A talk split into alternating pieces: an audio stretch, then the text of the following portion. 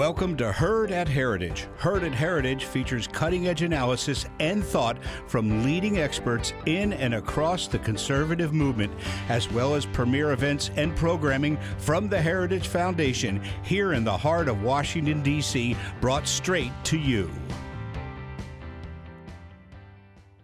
Thank you for listening to this Heritage Foundation event. Every day, the Heritage Foundation holds important events with respected and influential leaders and policy experts on today's most important issues. Our events are part of our mission to formulate and promote conservative public policies based on the principles of free enterprise, limited government, individual freedom, traditional American values, and strong national defense. We hope you enjoy the program.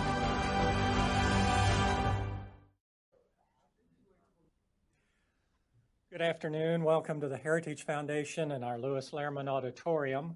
We, of course, welcome those who join us on our heritage.org website on all of these occasions. Uh, for our guests in house, we would ask that courtesy to see that our mobile devices have been silenced or turned off. That's always appreciated by the panelists. And of course, those watching online are welcome to send questions or comments at any time, simply emailing speaker at heritage.org. We're pleased today to co host this program with the Douglass Leadership Institute. If I remember my history correctly, did Frederick Douglass speak to a joint session of Congress? Uh, come on! I've stumped you. I don't think so. Don't think so? I thought some reason he did. We'll see. He went to the White House. Oh, I know that. Anyhow, now that we've stumped the panel before we've even started, we know what experts we have. Sorry, guys. Uh, today's program at Heritage is also hosted by our B. Kenneth Simon Center for Principles in Politics. The center focuses on teaching the foundations of liberty and the principles of the American political tradition to all those who shape public opinion. Please join me now in welcoming the director of that center, David Azerrad, who also serves as the AWC Family Foundation Fellow. David? Good afternoon. The boy who became Frederick Douglass was born into slavery on Maryland's eastern shore, about 60 miles from here, in February 1818, and given the improbably dignified name Frederick Augustus Washington Bailey. He never knew his father, whom those around him suspected was his white master, and he barely knew his mother, who died when he was barely eight years old. His slave mistress taught him the rudiments of literacy, and he soon developed a voracious appetite for knowledge. He would ask schoolboys in the streets to teach him how to read, and he would pick up pages from books that he raked from, he said, the mud and filth of the gutter so he could learn to read at night. The climactic event of his youth came when he successfully resisted a cruel slave master's attempt to whip him. I was nothing before, he wrote in his autobiography, reflecting on the episode. I was a man now. He escaped to freedom at the age of 20 and settled in New Bedford, Massachusetts. There he met William Lloyd Garrison and joined the abolitionists.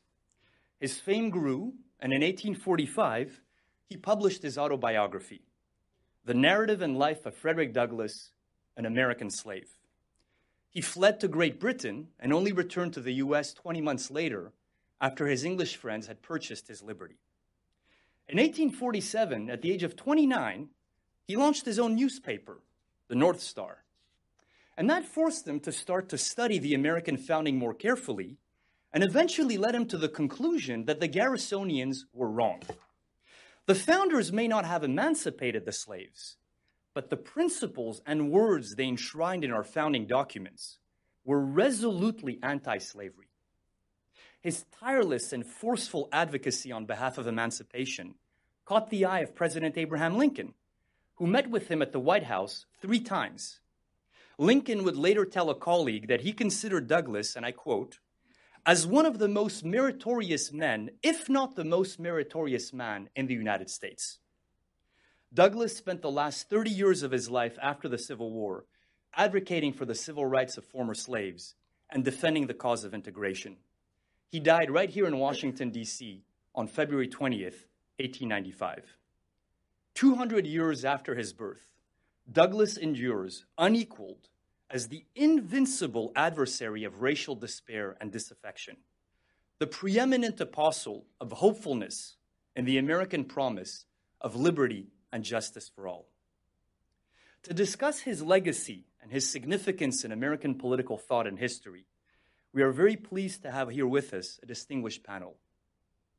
Peter C. Myers is a professor of political science at the University of Wisconsin Eau Claire and was a visiting fellow right here with us at the Heritage Foundation last year. He is the author of two fine books, one on John Locke and one on Frederick Douglass, and has also published numerous articles, book chapters, and book reviews on a variety of uh, topics, including a very fine essay on Frederick Douglass's political thought that is available outside if you would like to pick up a copy. He's currently researching a book on the idea of colorblindness in America. Diana Schaub is a professor of political science at the University of Loyola, of, uh, Loyola University, pardon me, in Maryland. From 2004 to 2009, she was a member of the President's Council on Bioethics. She's the author of Erotic Liberalism, Women and Revolution in Montesquieu's Persian Letters, as well as several book chapters and articles in political philosophy and American political thought. She's also the co editor with Leon and Amy Kass of What So Proudly We Hail the American soul in story, speech, and song. Reverend Dean Nelson is a licensed minister and ordained pastor who currently serves as the chairman of the Douglass Leadership Institute, with whom we are co hosting this event today. Reverend Nelson also serves as the National Outreach Director at Online for Life, as the chairman of the Frederick Douglass Foundation, and as the Senior Fellow of African American Affairs at the Family Research Council. He is a sought after speaker and frequently gives interviews on television and radio. Please join me in welcoming our first speaker, Peter Myers.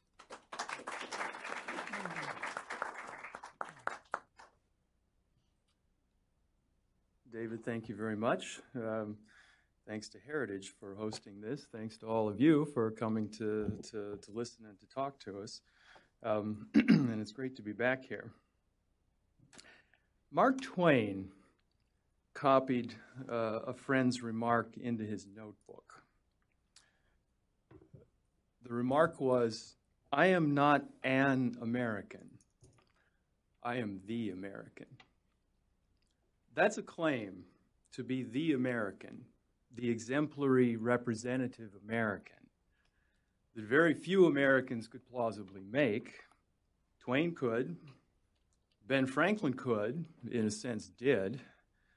Abraham Lincoln could, though he didn't. Perhaps some number of others could do so too. But among those others, no one could do so quite so interestingly as could and did Frederick Douglass. Consider. Like his country, Douglass rose from a low beginning to a great height. Like his country, Douglass gained freedom in a kind of revolutionary struggle by his own virtue and against very great odds. Like his country, he matured into a world renowned apostle of universal liberty. Like his country again, Douglass the individual was divided by race. Unlike America, he could not think of himself as conceived in liberty. But even in that respect, especially in that respect, he represents the larger American promise. The son of a white slaveholder and a black slave, Douglass became, along with Abraham Lincoln, post founding America's most important exponent of the natural rights argument, summarized in the Declaration of Independence. Pursuant to the same principles, he became America's most prominent representative of the aspiration toward racial uplift, reconciliation, and integration. I say he became that. It didn't come naturally to him. In order to become the great apostle of those aspirations, Douglass had to overcome a sentiment about and among black Americans that is recurrently powerful in U.S. history, powerful in his day, powerful again in ours. What he had to overcome was the sentiment that to be black is to hold an identity in tension with, even antagonistic to, American identity. This is the sentiment most memorably expressed by W.E.B. Du Bois, now a larger presence in the minds of educated Americans than Douglass is. Du Bois, who wrote in the most famous passage in his most famous book, that as a black American, I quote now, one ever feels his two-ness, an American, a Negro, two souls, two thoughts, two unreconciled strivings, two warring ideals in one dark body. My, my title for this talk is Frederick Douglass's Identity Politics. Um, catchy in, a, in my lame academic way, uh, but I, I mean it only partly ironically. Douglass, especially in, in his younger years, felt that psychic dividedness every bit as acutely and painfully as Du Bois did. And I would suggest that nobody, not Du Bois, not anybody else, makes a better model or provides better advice for how to overcome it. In an 1847 speech, Douglass asked a troubling question. Speaking for black Americans as a class, he asked, What is my country? His exact words, What country have I? And he answered, I have no patriotism. I have no country. You might pause a moment to think about that. I mean, we who take for granted the having of a country. Would it not be a terrible thing not to have one? Um, to have no country that honored and protected you as a member, no country to which, in which you belong, no country that belonged to you. Douglass made that speech at a, at a meeting of the American Anti Slavery Society, uh, which is an association founded by the man who was at the time America's leading abolitionist, William Lloyd Garrison. In 1847, Douglass was a faithful Garrisonian.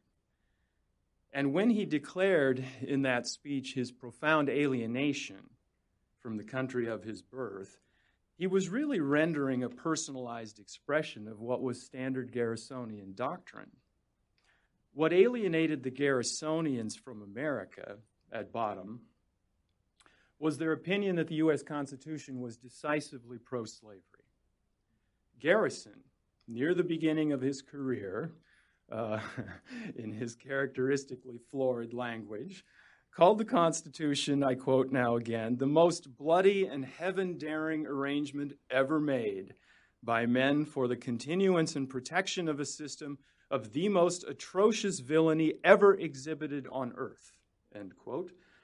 From that premise, he drew what he thought was the necessary inference, Garrison again. Henceforth, the watchword of abolitionists must be disunion no union with slaveholders.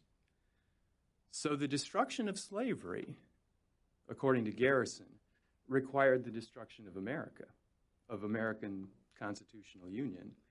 And in 1847, that was Douglass's position too. And there's nothing very surprising in that. Douglass was a still quite young man in the 1840s, and Garrison was an early mentor. What is surprising is how quickly and thoroughly Douglass came to reject the Garrisonian position. He launched his own abolitionist newspaper in 1848. And after spending a few years reading and rethinking, he announced that he had come to reject the Garrisonian doctrines of disunion and the pro slavery Constitution. The turnabout came partly for pragmatic reasons. First was the realization, as he would put it in, uh, in a speech on the Dred Scott ruling, that now I quote Douglass it would be difficult to hit upon any plan less likely to abolish slavery than the dissolution of the Union, end quote. The disunion strategy would strengthen, not weaken, the forces of despotism in America. Again, from the Dred Scott speech, these Douglass's words. Uh, this is obviously Douglass's words. I couldn't, I couldn't come up with anything like this. If, if I were on board a pirate ship with a company of men and women whose lives and liberties I had put in jeopardy, I would not clear my soul of their blood by jumping in the long boat and singing out, No union with pirates. my business would be to remain on board.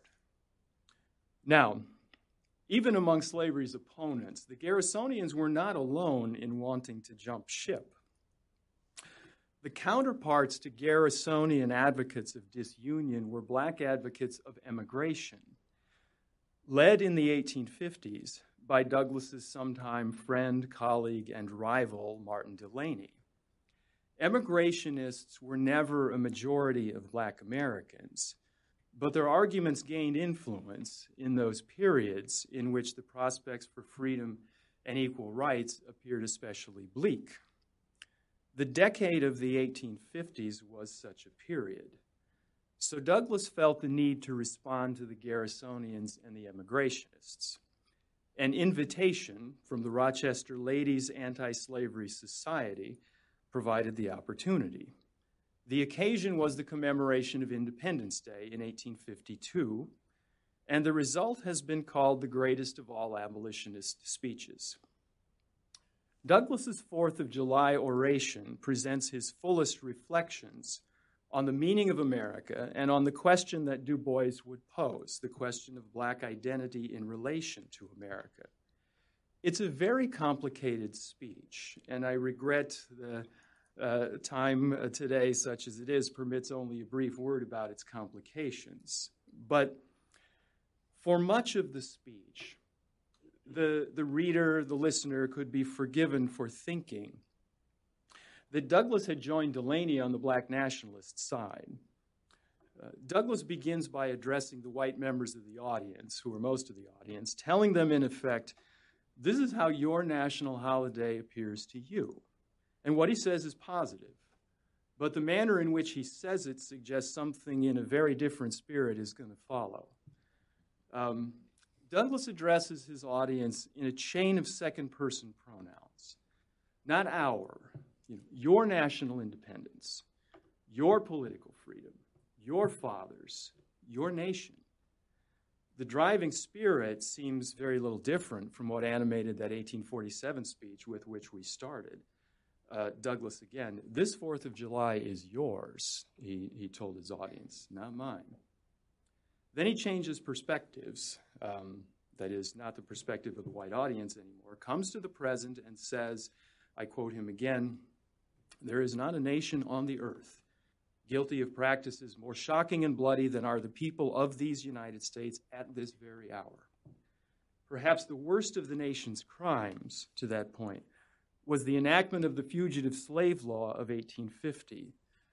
Uh, Douglass called it that most foul and fiendish of all human decrees, a law that stands alone in the annals of tyrannical legislation. For black Americans, the effect of that law was essentially to legalize kidnapping. Uh, it left many to conclude there was no protection by law for them anywhere in the United States, and what followed was an upsurge in pro immigration sentiment and also actual emigration. Douglass fully understood that sentiment, but he rejected it. He believed it self destructive, and he rejected it repeatedly over the course of his career. But the case against emigration, like the case against disunion, had to be framed also as a case for America. And so Douglass concluded the July 4th oration, as he concluded virtually all of his speeches, with an expression of hopefulness. This was not mere wishfulness. Douglass thought hopefulness in America was rational, grounded in evidence and reason, in part because of America's founding. America's revolutionary fathers, he said in that same Fourth of July speech, were brave men. They were great men he said. They dedicated their country to eternal principles. Against the Garrisonians, also against those debauched, to use Lincoln's word, by John Calhoun, he maintained that the Founders' Constitution is not pro slavery. It is, I quote Douglass, a glorious liberty document. That's good, but the, the, the case for hopefulness required much more. There is much more. Um, uh, again, time permits only a little. At the conclusion of the Fourth of July speech, Douglass says something particularly interesting um, and pertinent for us about the further grounds of his hopefulness. He says, A change has now come over the affairs of mankind.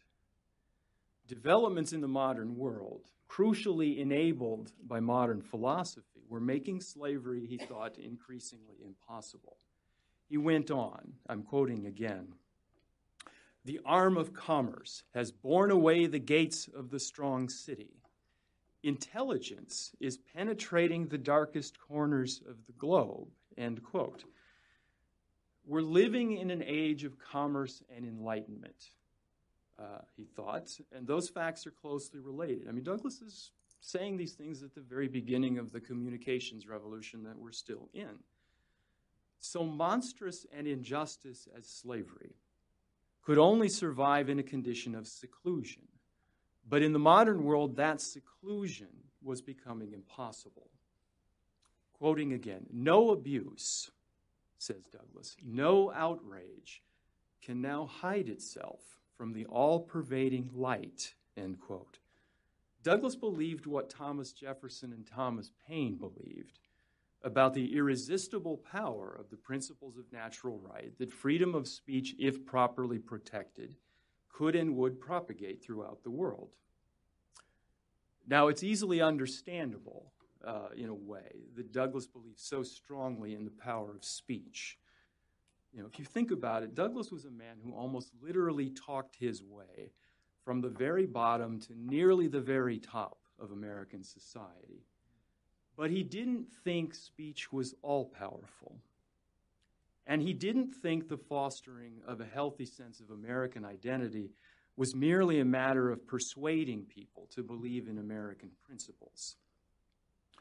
To cultivate a genuine sense of American identity requires more than agreement with its principles. It requires a sentiment, a sense of belonging and affection. It requires a love of America as one's own. And on this point, as on others, I think Douglass was a good American Lockean, a disciple of John Locke. This is what I mean. According to Locke, everybody knows, you own what you make, right? Now, that can apply to a country, uh, no less than to the material product of your, of your labor.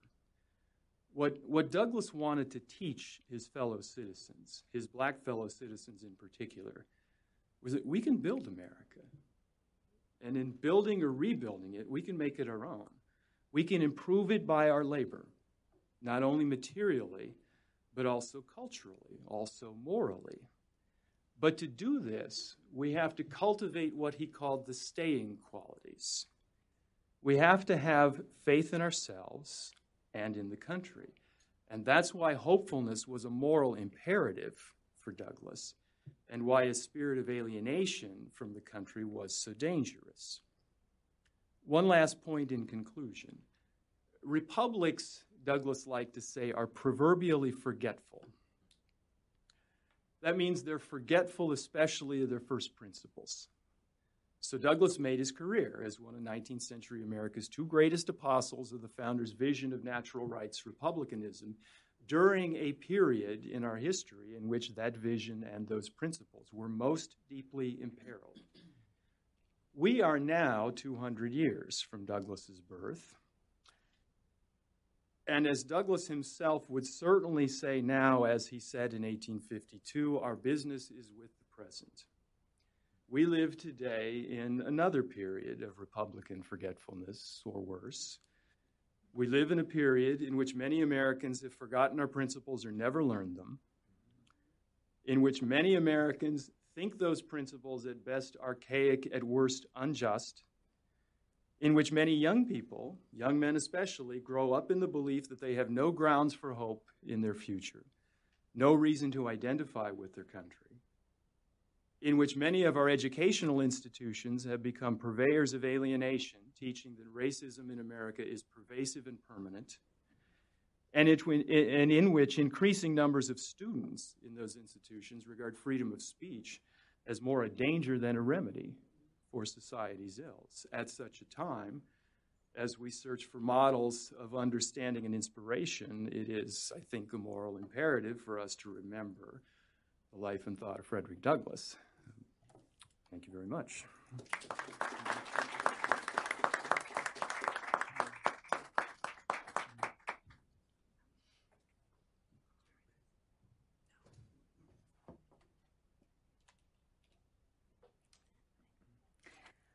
Frederick Douglass is best known as an activist. Much of his speaking and writing involved demands for justice justice towards blacks, justice towards women, justice towards laborers. Approached by a young man asking what he should do for the cause of racial justice, the elderly Douglass is said to have responded agitate, agitate, agitate. However, this fabled agitator, with his eyes on a more just future, also devoted a goodly portion of his public speaking to commemorating the past, celebrating the founding ideals of the nation, praising those citizens and public figures who remained faithful to both the Declaration and the Constitution. In other words, he tried to foster a spirit of friendship and a unified national consciousness. Aristotle, the first political scientist, and in my view, still the best, called this homonoia, or like mindedness like mindedness, which is to say, thinking the same about certain crucial matters, is the form of friendship that should characterize fellow citizens. Aristotle claims that this like mindedness is the greatest of goods for the political order. It lessens civic strife among the parts or parties that are always present in any large collective. Diversity, without this foundation, this underlying foundation of like mindedness, is a recipe for discord. Like mindedness allows cooperation and trust to replace contentiousness and suspicion. Aristotle argued that statesmen should pursue this sort of friendship more than justice, even, since civic friendship leads to justice, and it does so without having to involve the coercive bite of the law. In friendship, what is right and what is pleasing come naturally together.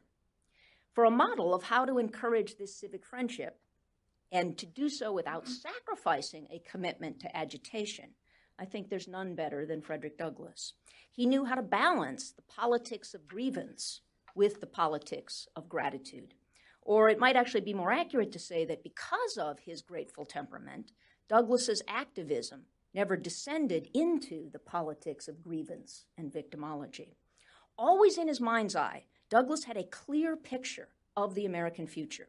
Already in 1863, in the midst of Civil War, his hopefulness was such that he looked forward to a time when, as he put it, quote, the white and colored people of this country will be blended into a common nationality and enjoy together in the same country, under the same flag, the inestimable blessings of life, liberty, and the pursuit of happiness, as neighborly citizens of a common country.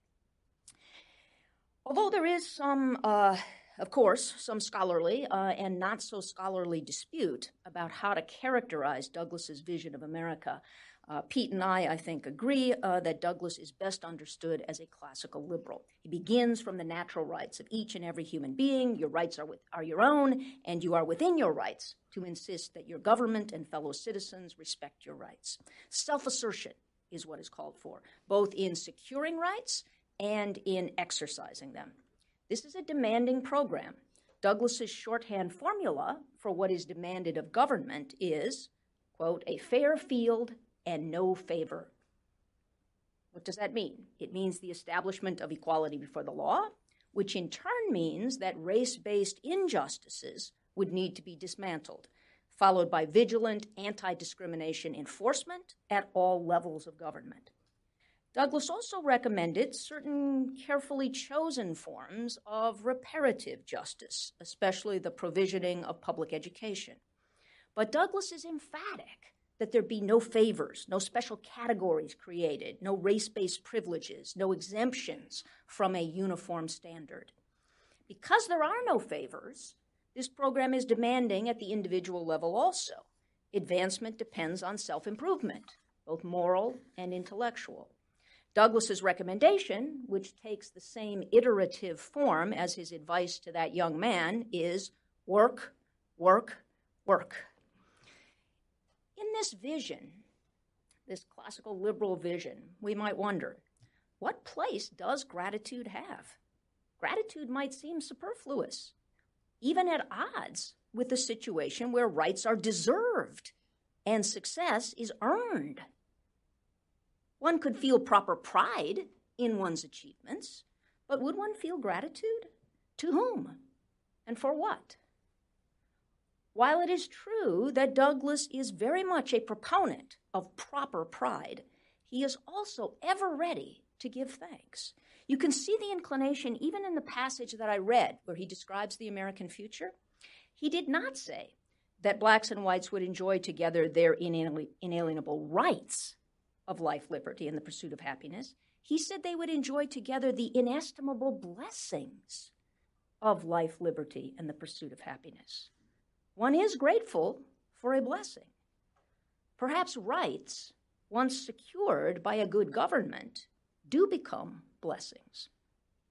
Particularly after the Civil War, Douglass regularly used ceremonial occasions to give expression to this sentiment of gratitude, and through that gratitude, to construct a shared understanding of the nation's principles and its past. There's a distinct genre of speeches like this. Let's call them speeches of remembrance. They're quite different in tone and purpose from the speeches and editorials devoted to the pressing issues of the day. Uh, those policy pieces have titles like The Work Before Us, Woman and the Ballot, The Coolie Trade, Mixed Schools, Give Us the Freedom Intended for Us, The Nation's Problem, and Why is the Negro Lynched? Interestingly, in the final version of his autobiography, Douglass included an appendix containing the texts of two speeches. Out of a lifetime of speechifying, the two he chose were both commemorative addresses the Oration in Memory of Abraham Lincoln, which dates from 1876, and his anniversary celebration of West Indian emancipation, dating from 1880. In a short preface, he explains that his reason for including the second speech, the uh, West Indian Emancipation, was, quote, partly as a grateful tribute to the noble transatlantic men and women who brought about the end of slavery in the British Isles. There are other important speeches of remembrance also, most especially his two Decoration Day addresses, two later speeches about Lincoln, as well as eulogies of abolitionist allies, uh, eulogies of Wendell Phillips, Charles Sumner, and John Brown. These are all speeches in which Douglass is self consciously shaping public memory, acting as an American Homer, writing the epic by which we will remember the war. To get some sense of how he proceeds, let me say something about those two Decoration Day addresses. Uh, the first was given in 1871 and the second in 1882. What we now call Memorial Day began shortly after the Civil War as Decoration Day a day to strew with flowers the graves of the loyal dead. As time passed, as we strove to bind up the nation's wounds, there were those who called for the discontinuance of Decoration Day. Even such a radical, radical Republican as Charles Sumner proposed that Congress should ban the practice of displaying the names of Civil War battles on the Union regimental flags. Too triumphalist, he thought too much a reminder of sectional animosities. As early as 1871, Douglass noted this tendency to gloss over the difference between the parties to the conflict. He set about resisting it. Speaking in front of the tomb of the unknown soldier at Arlington National Cemetery, he pointed out that, quote, we are sometimes asked, in the name of patriotism, to forget the merits of this fearful struggle and to remember with equal admiration those who struck at the nation's life and those who struck to save it, those who fought for slavery and those who fought for liberty and justice. Although Douglass admits that unflinching courage marked the rebel not less than the loyal soldier, he insists that we are not here to applaud manly courage, save as it has been displayed in a noble cause. Douglass was worried worried that reconciliation between North and South would come to be based on forgetfulness and nostalgia rather than on the new birth of freedom. Rejecting the falsity of nostalgia, Douglass sides with a fuller form of remembrance. We need to remember, he says, the causes, the incidents, and the results of this late rebellion. As for its cause, Douglass blames, quote, the dark and vengeful spirit of slavery. Of its incidents, he emphasizes the terrible ugliness of the war. A war which has made stumps of men of the very flower of our youth, which has sent them on the journey of life armless, legless, maimed, and mutilated, and swept uncounted thousands of men into bloody graves and planted agony at a million hearthstones. Despite these horrors, Douglass emphasizes the redemptive result. The victory of Union arms, blood bought though it was, means a united country where a star spangled banner floats only over free American citizens in every quarter of the land. So, for Douglass, the graveside rituals and ceremonies of Decoration Day became, in effect, quote, an altar around which the nation can meet one day in each year to renew its national vows and manifest its loyal devotion to the principles of our free government. A decade or so later, 1882, Douglass delivered another Decoration Day address, this time in Rochester, New York, uh, in which he argued again uh, and more strongly for the continued observance of the Union holiday in the face of ever growing demands for its abandonment. Douglass's defense takes a curious and an interesting twist.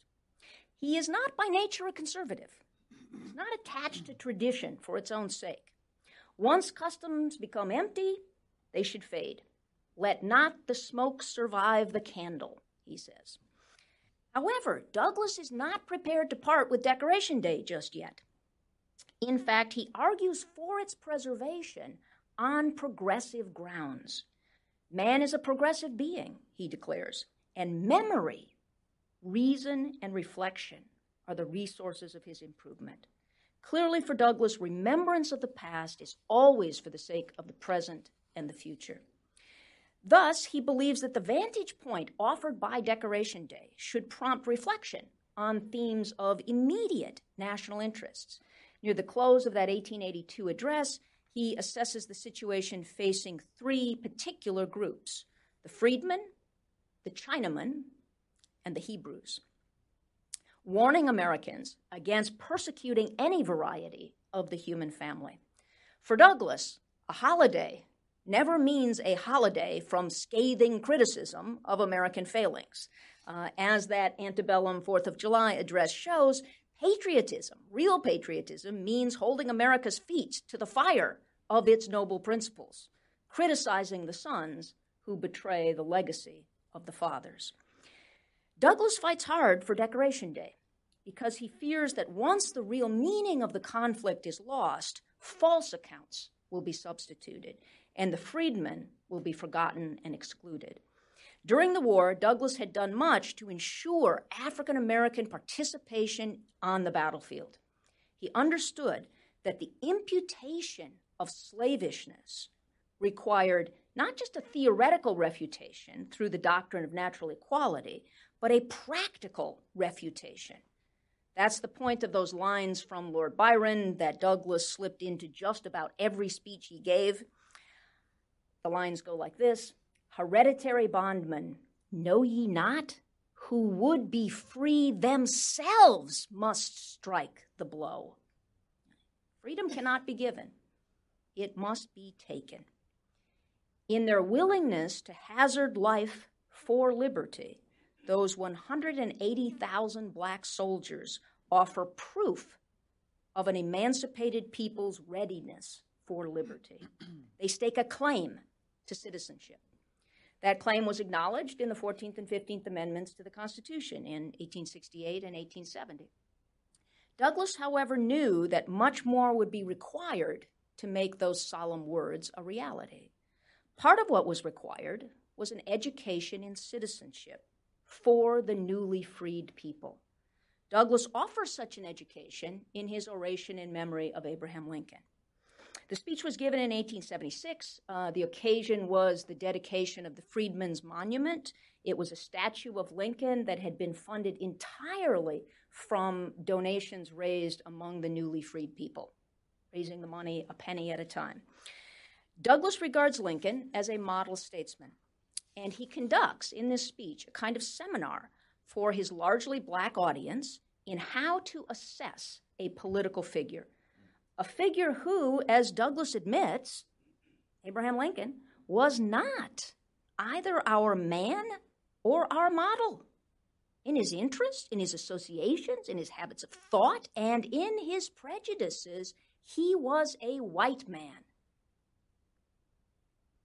Nonetheless, Douglass also shows that Lincoln became our friend and liberator.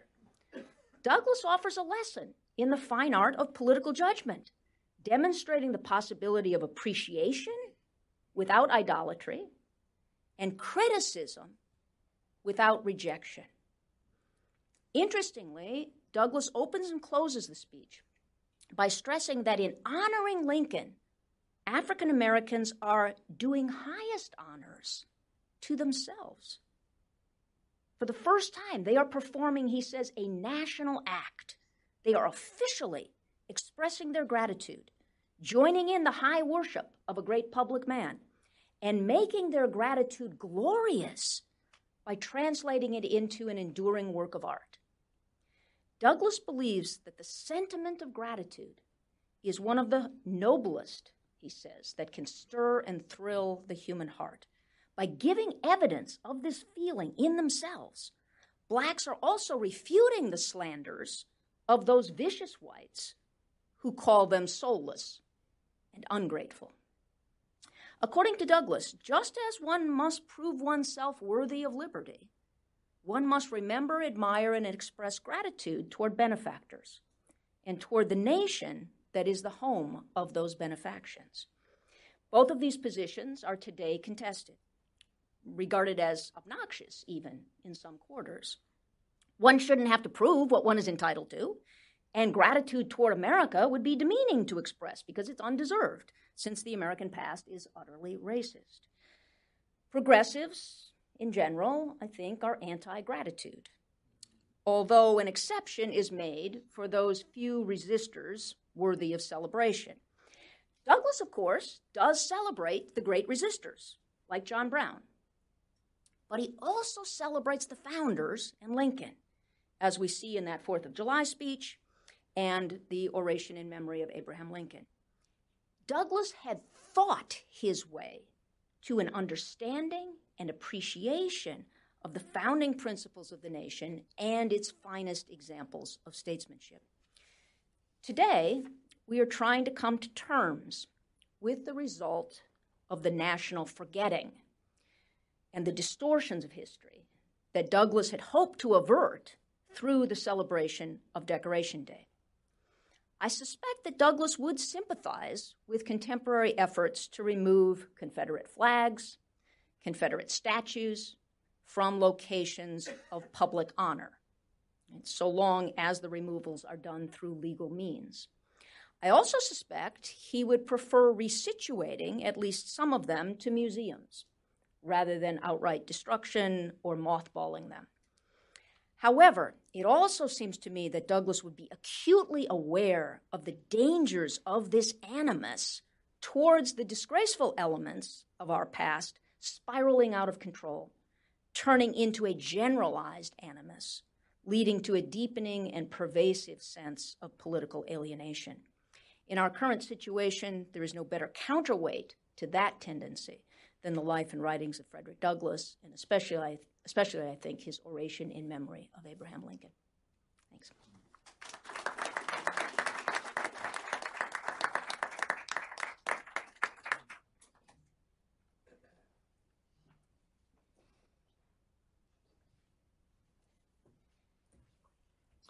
Good afternoon. I want to thank David for taking this opportunity to host this empower this powerful event.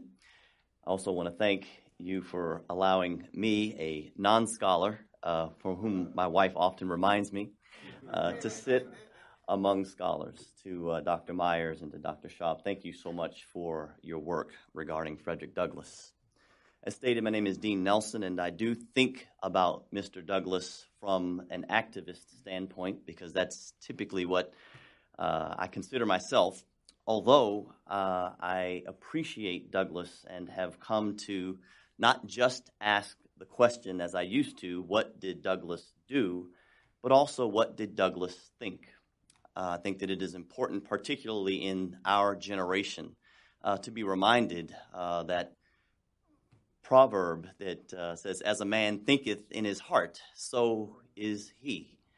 And I believe that as you study Frederick Douglass, as I have, you can't think about him only as a person who was an abolitionist, someone who spoke to motivate people to action. But if you really study Mr. Douglass closely, you'll evaluate that he, in my mind, became uh, that scholar. And I think it's important for a generation of activists, particularly young people, to take a close look at Frederick Douglass in terms of who he actually uh, became. I believe that there is an evolution that you can recognize of Frederick Douglass, not just uh, a young teenager who actually tried to escape from slavery, but a young teenager who also had a powerful encounter with Jesus Christ. And I believe that uh, in our academic settings, sometimes it's easy to overlook uh, Douglass in terms of the impact that uh, his faith actually had. But I believe that it's my role uh, as I lead the Frederick Douglass Foundation and the Douglass Leadership Institute, particularly in the African American community, to remind them of great men and women and where they got their start and why they became the people that they became.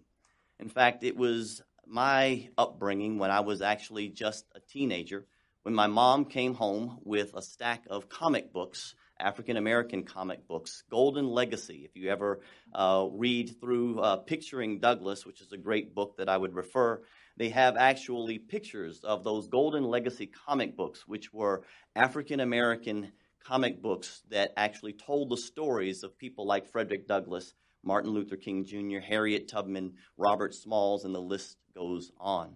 But for me, as a young man, when my mom brought home those comic books, something struck me, and that was that there was one particular person who actually had two comic books dedicated to him. That person was Frederick Douglass. And I thought as a young guy, why is there why are there two books dedicated to this person? And in my mind, it simply meant that he must have been an important guy.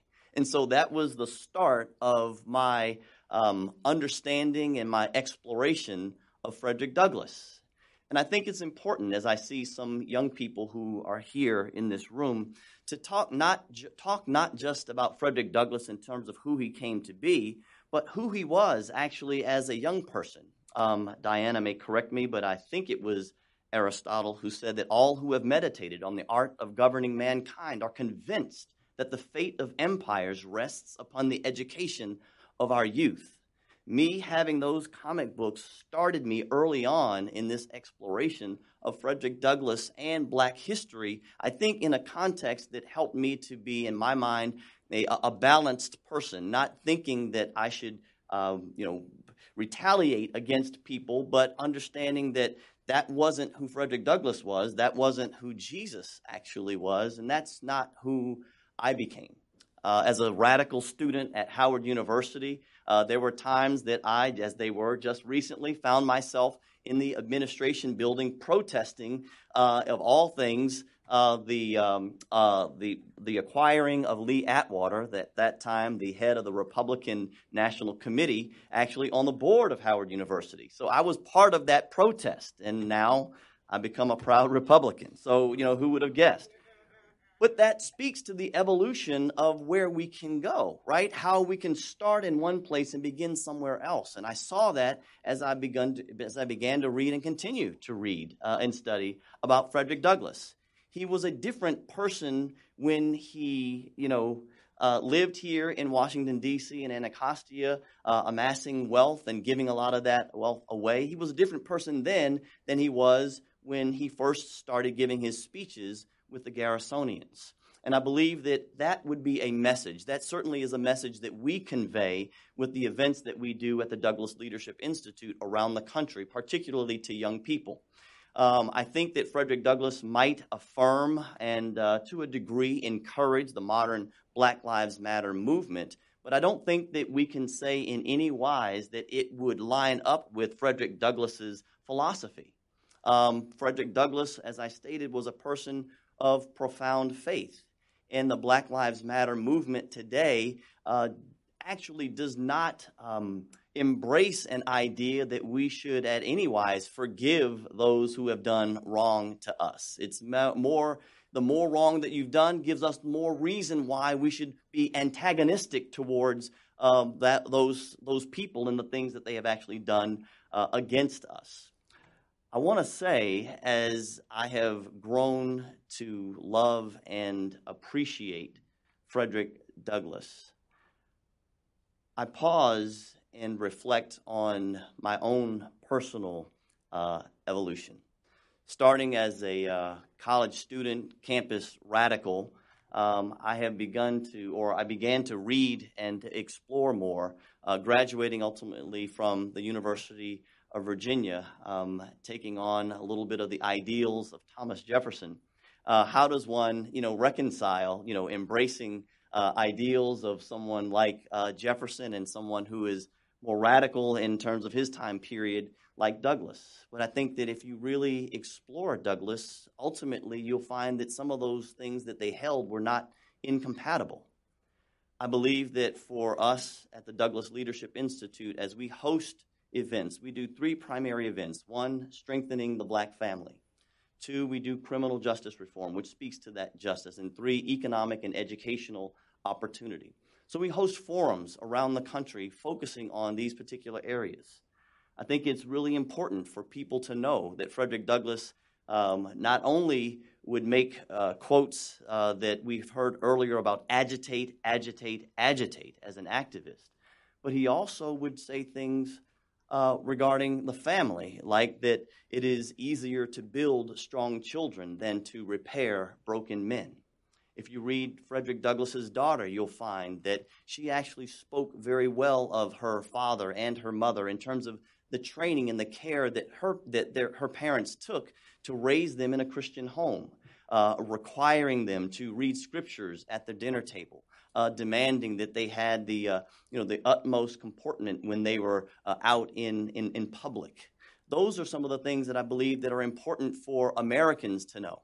In fact, one of the reasons that we launched uh, an initiative that we're doing is because, as my friend Colin Hanna will, will often remind me, we read an article in the Washington Post that were five myths about Frederick Douglass. And if you really want to bother somebody like me, a minister of the gospel who's kind of like, you know, a radical conservative, social conservative too, is to say that Frederick Douglass was not a pious Christian. And maybe you can define, define piety in certain ways, but when you have really no evidence, the only evidence that you suggest was that maybe he had books from other religions in his library, that's not enough, okay? Certainly not for scholars. And this article was written in part by, you know, people that would be considered modern scholars. How can you argue that this man was not a pious Christian if this man actually had a divine encounter with God as a teenager? How can you argue that he's not a Christian if he actually quoted probably more from the Bible than any other source? How can you argue that he's not a Christian when he actually has papers to show that he was a licensed AME Zion minister of the gospel? My encouragement to those who we communicate with in terms of really finding out who Frederick Douglass was is to go back to the original source. I encourage people, you don't find many authors who wrote three autobiographies. So go read first narrative, if you like. Read My Bondage and My Freedom, because Douglass wrote three of them for different reasons. His first audience in writing uh, narrative was essentially to tell the story about how horrible slavery was and to let the abolitionist movement know that this is uh, this is a real horrible condition. This is really what slavery actually is. I mean, in, before uh, we had roots, I mean, uh, that book was really the narrative that helped to let people know how horrible the condition of slavery was. But Douglass felt like after growing up a little bit, he had more to say. Imagine that, Frederick Douglass having more to say. He had more to say, not just about a life in slavery, but now, my bondage, my freedom, a life in freedom. How does a former slave now conduct himself living in an American society? But because he ended up living a long life, that's what I really ended up realizing why there were two comic books. Martin Luther King didn't live long enough to have two comic books. Frederick Douglass lived arguably a fairly long life, but he wrote the last one, Life and Times of Frederick Douglass, where he expands on the first and the second autobiography. my encouragement with highlighting that simply is what we're communicating to people in this bicentennial year of Frederick Douglass is to get acquainted with this iconic American. I consider him to be the foremost, most formidable statesman in American culture to me because of what he overcame and who he, beca- who he became. And in his last portion of his life, almost that defiance of Frederick Douglass that he seemed to carry all the way through was to even defy the law and to defy friends and sometimes family by marrying somebody who actually was white. I've talked to African Americans who's like, I love Frederick Douglass, but that last part, that really, that really stings. so Frederick Douglass, even 200 years later, as we re-examine him, is still challenging uh, conventional thoughts and wisdom of those who would dare to embrace uh, his principles. So I want to thank you all for the opportunity to be before you as, uh, as a non scholar. I'm looking forward to our discussion because I do believe that what we should be learning from Frederick Douglass should not just be held here in uh, wonderful auditoriums at the Heritage Foundation, but what Frederick Douglass's message was and who he was is desperately needed throughout every city, every hamlet, every county in our culture. And it's my desire as a member of the commission to get that word to every aspect of American culture. Thank you.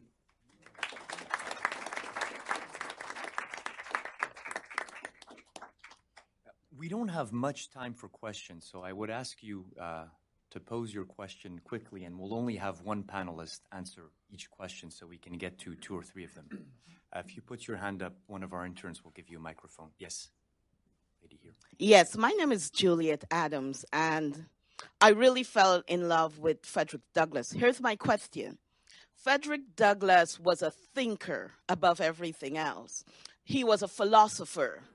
We need thinking presently here in the US. Why isn't Frederick Douglass put in that category, like Locke and the others, under which our, so many laws and legislation has been done from? Thank you. Yeah, I, I think that's uh, a good question, but I think it is also being rectified. Uh, Peter Myers, right here, has a book on the uh, political thought of Frederick Douglass. There are a couple of other new books out. I think that he is being recognized now as uh, part of that canon of um, American political thought and being taught in that context. So uh, I think you're right that there was uh, oversight of that for a long time, but I think that is starting to change.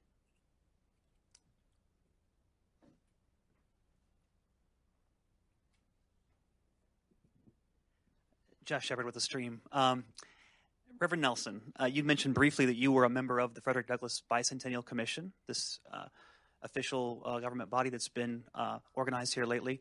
Um, what are the current issues that that body will be addressing? Um, you know, there was talk of, you know, Frederick Douglass's perspective of fair field and no favor being his kind of perspective on government, and some would say that that doesn't perhaps exist on uh, every issue. Um, so good question. So I want to first say that the um, the wonderful august body that we we are, not everyone has actually been sworn in, so we haven't had an official meeting. But I will tell you that one of the greatest desires is to actually get uh, Frederick Douglass's book narrative into the hands of as many young people.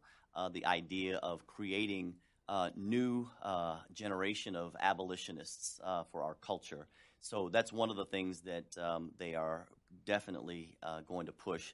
The second thing that I would highlight that there's a desire to use um, kind of our modern um, challenges and problems uh, with, and one of those is human trafficking. And so there's a desire to be able to uh, address human trafficking uh, as an issue from the commission. So those are thoughts. They haven't been voted on uh, yet. So just to let you know that those are the ideas and the direction that I see that the commission is headed. Gentleman here. Uh, both of your the uh, or in fact all three of the panelists really spoke of the uh, the the social uh, conduct of Douglass in amongst the t- uh, challenges of the times. In a sense, um, the first speaker, Pete, we were talking about uh, uh, civic friendship, and you were talking about gratitude. And if I could say, it sounded like your, your opinion of Douglass is that he turned away from resentment towards reconciliation. And the question that I have for you for you is, do you attribute that to his Christian nature, and to what degree? Is it is it evident in your work? Do you write about his Christian nature in his work? What's the cause of this great humanitarianism, in your opinion, from him? And secondly, professionally, would you lose your standing in your careers if you brought up that point? I'll take a crack at that. Uh, on the last point, no. Uh, but no, because you're writing about someone of the stature of Frederick Douglass, I think. Um, but um, on the on the the the larger point, did uh, do we think that Douglass's humanitarianism comes from his his Christianity? Yeah, in part. I think it has two it has two broad sources. Uh, Douglass was, you know, what the one that I emphasized was that Douglass was the, uh, uh, the, exponent of the natural rights idea, which is consonant with Christianity but doesn't depend on it. But Douglass also, I mean, really the way he learned to read was by reading scraps of the Bible, and uh, and that stays with him. And uh, and uh, as as, uh, as as Dean was saying, the, the Douglass's speeches, his greatest speeches, are full of biblical references. And they're they're really good. And the Fourth of July oration is. I didn't have time to talk about that, but. Uh, um, but it's very powerful and very good. And he was waging this argument against the pro slavery reading of Christianity, just like he was wa- waging an argument against the pro slavery reading of the Constitution. So, yeah, that's, that's an important thing. Just a little bit on this.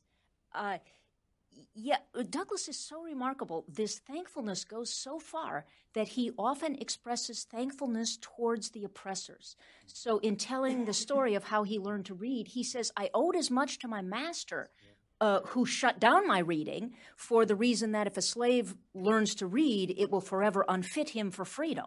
And he says, That's the first anti slavery lecture I'd ever heard. I, I, understood the direct pathway from slavery to freedom. You learn to read and you can't be a slave any longer. He says, I owed as much to him uh, as to the kind mistress who taught him a little bit about the secrets of the alphabet.